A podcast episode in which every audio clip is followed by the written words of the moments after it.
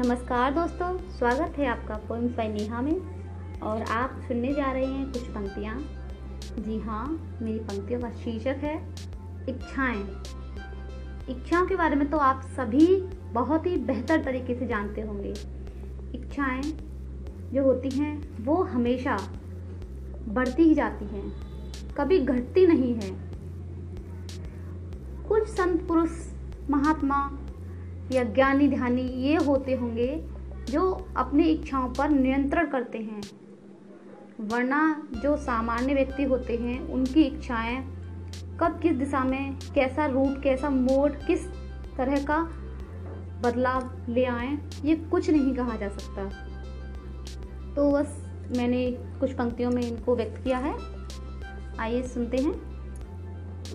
इच्छाएँ भी ना अपने आप में बड़ी ही खास होती हैं। ये इच्छाएँ भी अपने आप में बड़ी ही खास होती हैं। समय के साथ ये प्रतिपल रूप अपना बदल लेती हैं। जो कल थी इच्छाएँ, वो आज ज़रूर बदलेंगी। जो कल थी इच्छाएँ, वो आज ज़रूर बदलेंगी।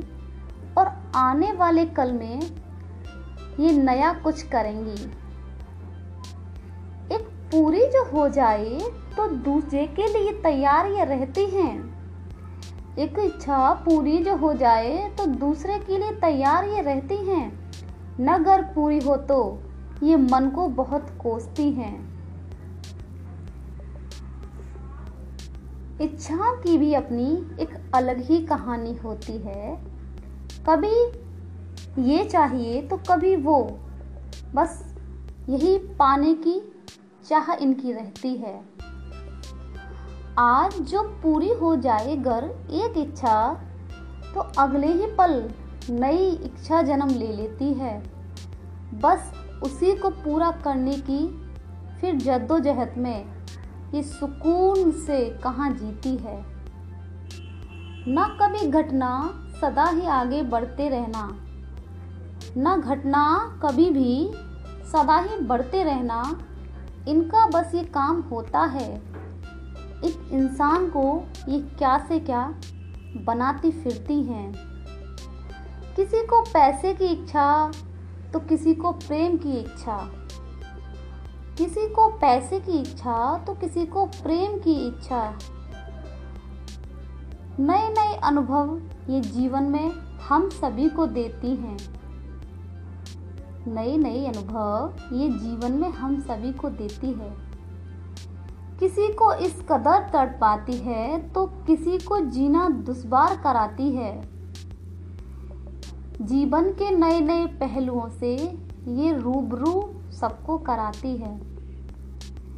किसी को ख्वाब में दिखाकर नए नए अनुमान जगाती है किसी को ख्वाब ये दिखाकर नए नए अरमान जगाती है तो किसी के जगे हुए अरमान को तहस नहस कर ये जाती है। इच्छाएँ तो बस अपना काम करती जाती हैं। किसी के मन के भेदों को बाहर निकाल कर ये लाती हैं। इनको वश में करके ही जीवन की पतवार चलती है। इनको बस में करके ही जीवन की सही पतवार चलती है। नहीं तो ज़िंदगी यूँ ही बड़ी बेकार लगती है। इच्छाएँ रखना अच्छी बात होती है, मगर इनकी गुलामी, मगर इनका गुलाम बन जाना कहाँ की बात होती है।